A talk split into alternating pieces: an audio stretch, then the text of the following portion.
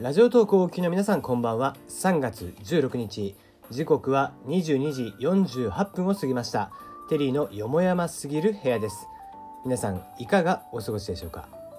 この番組は僕が個人的に気になっていることやニュース話題などに対して好き勝手12分間一本勝負をしようという番組になっております。案内役はただのしがないおっさんテリーでお届けをいたします。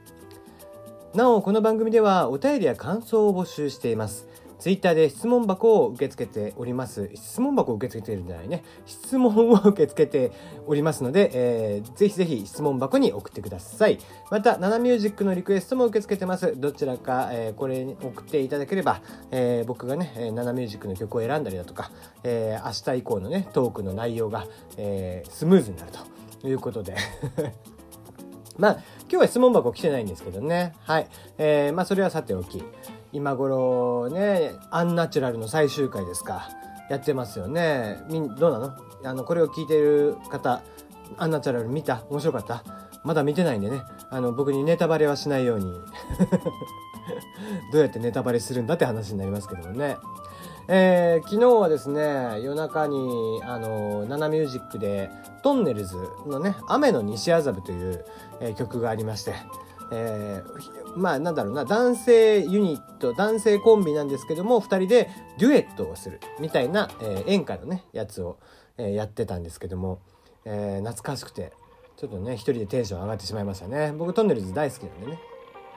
で、え、そんな中こうタカさんが男役で、えー、のりさんがあの女型っていうのでね一応とこそののりさんのパートを歌う時にはちゃんと女型っぽい歌い方をしてみているのでまあよかったらね気が向いたらでいいので、えー、ナナミュージックの方で「雨の西麻布」という曲名で検索してもらえると多分一番最初に今来ていると思います。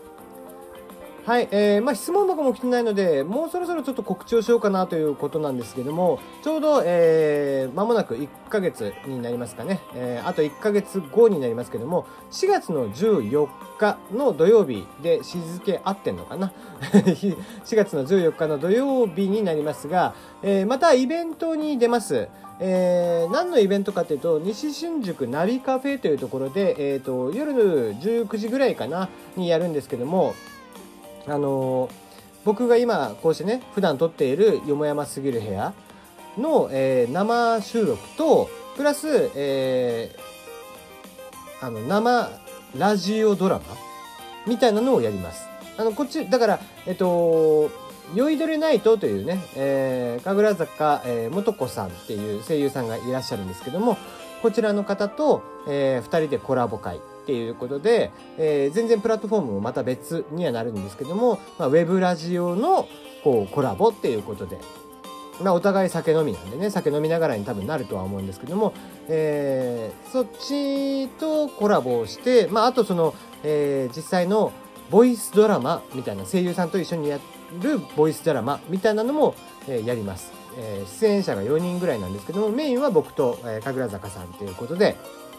やりますので、えー、URL をですね載せておきますのでまあ気が向いたらというか、えー、僕お友達がいないんでちょっと呼ぶお客さんがいないんでねあのぜひ来ていただけたらあの誰も来てくれないとちょっと僕もね、えー、ただただ、えー、寂しいというか、えー、申し訳ない気持ちになってしまうので。えー、場所は西新宿ナビカフェになります。えー、ぜひ、えー、来ていただけたらなと思います。土曜日になりますのでね、えー、今から1ヶ月後の予約をしていただけたらなと思います。あの、僕がね、あの、そもそも演技をするっていうのもちょっと珍しいんですけども、実際お客さんの前で演技をする、するということでね。前回1月にもやってたんですけどもね、その時にもボイスドラマをやってってしましたが、うん、あのなかなか楽しかったのでね是非また来ていただければいいんじゃないかなと思いますよ。はいじゃあ今日の話題ですね。えー、遺族に渡辺美樹氏が不適切発言ということで、えー、自民党のね、えー、渡辺美樹氏が、えー、参院予算委員会の公聴会で、えー、過労死の遺族に対してね、え、お話を聞いていると週休7日の人、え、7日間が人間にとって幸せなのかと聞こえるというわけのわからない発言をしてですね、え、謝罪をしたと。もう本当ねこう労働っていうものに対しての考え方っていうのが今の人たちとこうえー、あいつら古い人間たちとは違うわけですよ。でそうした中で自分が正しいといつまでも思ってるやつが発言をしたらまずいよね。うん、時代に即してないことを言っている自分っていうものをちゃんと客観的に見れないとただただ老害でしかないですね。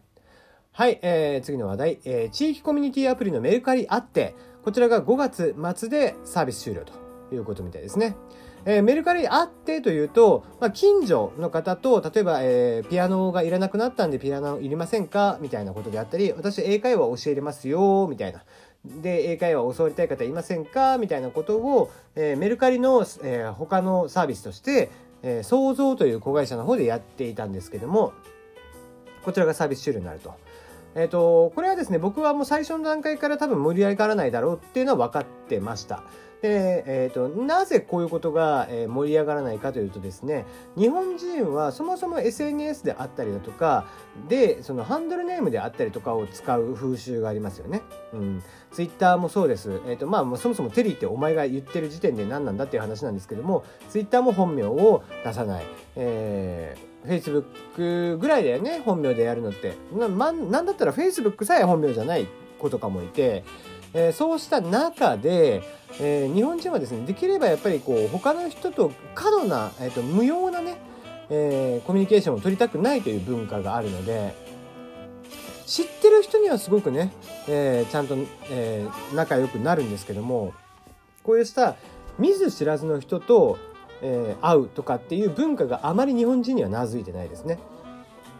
そうした中でこういうメルカリあってみたいなサービス、うん、SNS 上だけでみたいなのはまあ多分うまくいかないだろうなと思ってたら案の定っていうことでしたね。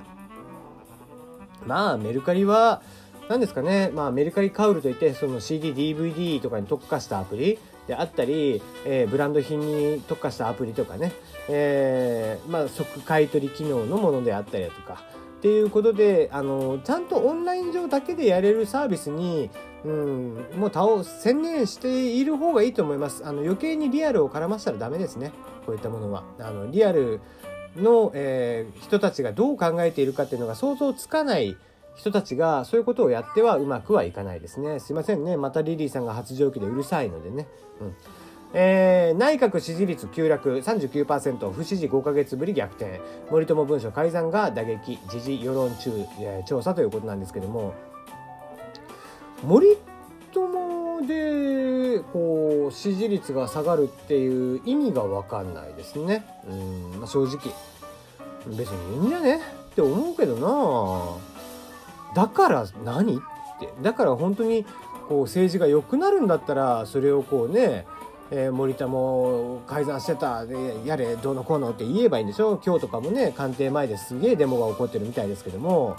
えー、正直どうでもいいですね。うん、それで安倍さんを引きずり下ろすことによって政治が良くなるのかなっていう話ですよね。結局野党がそのなんだろうな支持率が上がっていかない理由ってそもそもせその政治理念であったりだとか政策とかに対しての、えー、反論であったりとかが、えー、実にその国民の意向に即してないからこそそうなってるだけで安倍さんを下ろしたからっつって別に君らの支持率が上がるわけじゃないんだからもっと違うところに注力したらいいんじゃないかなって僕はいつも思っています。そうでないと、えー、やっぱり自民一党になってしまいますよね。えーと、スシロー外国人 YouTuber の迷惑動画に声明文、法的措置を検討ということで、まあまたね、えー、外国人の YouTuber が、えー、日本のスシローっていう回転寿司チェーン店、こちらに来た時に、あの、お皿の上に GoPro 乗せたんだっけ？うん。お皿の上というかレーンの上か。GoPro 乗せてみたいなことをやってたみたいですね。うん。まあなんだろうな、うん、国外追放でいいしまあ二度と日本に入ってくるなって話ですね。うん。で、えーまあ、国連大使館とか、えー、大使館じゃない国連じゃないね。大使館とかにねちゃんと批評、あのー、これどうなってんだっていうことを言っていくみたいなことをしていかないとダメかな。まあ日本人でね、YouTuber で迷惑かけるやつもいるので、そういうやつも徹底的に逮捕とかね。うん、なんだろう、行き過ぎていることをやって面白いって思っているんだったら、えー、面白いっていうものの概念がずれているなという気がしますね。うん。まあ品がないな。うん。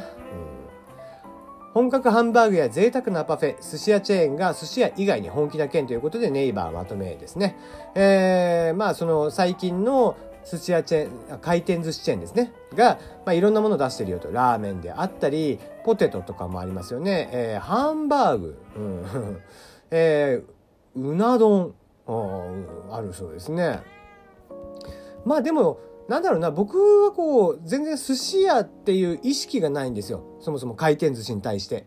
回転寿司はもう、もはや、回転寿司というジャンルだと思っていて、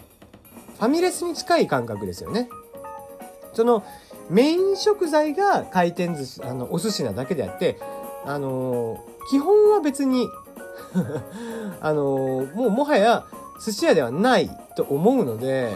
全然いろんなメニューを出して子供たちも来やすいようにしてみたいなことをやっていいのかなと思いますね。ただあの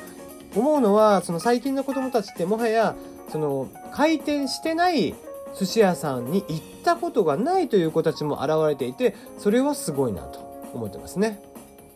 最後名刺管理さんが5つの新機能人脈は自ら探す時代から AI のリコメンドへということで、えー、サンサンというサービス、これは CM とかもやってますけどね。あと、えー、名刺クラウド管理サービスのあのアプリの方の8っていうサービスをやっているサンサン、えー、ですけども、こちらがですね、えー、5つの新機能を発表したと。いうことで、まあなんだろうな、でも基本名刺管理アプリで徹底してほしいんだけどな、余計ななんかコミュニケーション機能とか